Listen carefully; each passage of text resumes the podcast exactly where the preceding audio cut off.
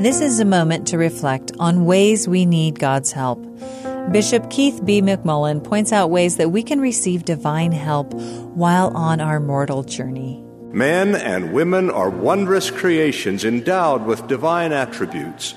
At the time of creation, God placed in Adam and Eve the supernal capacity to bear children in their likeness.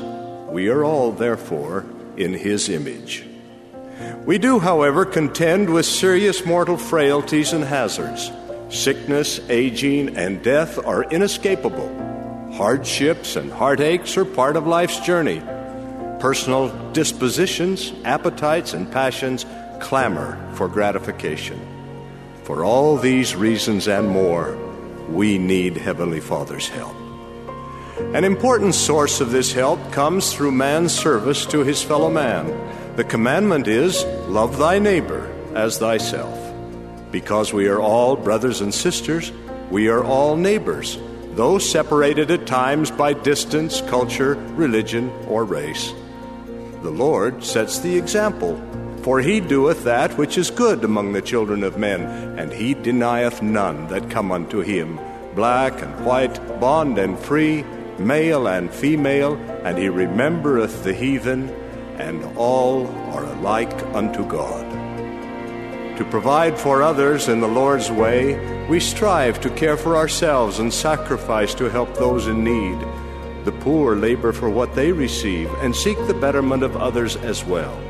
This pattern has been with us from the beginning. Another essential way to receive God's help is through prayer. We are commanded to pray to God, our Father, in the name of Jesus Christ. The admonition is Ask, and it shall be given you. Seek, and ye shall find. Knock, and it shall be opened. Heavenly Father answers all sincere prayers. President Monson counsels At times there appears to be no light at the tunnel's end, no dawn to break the night's darkness.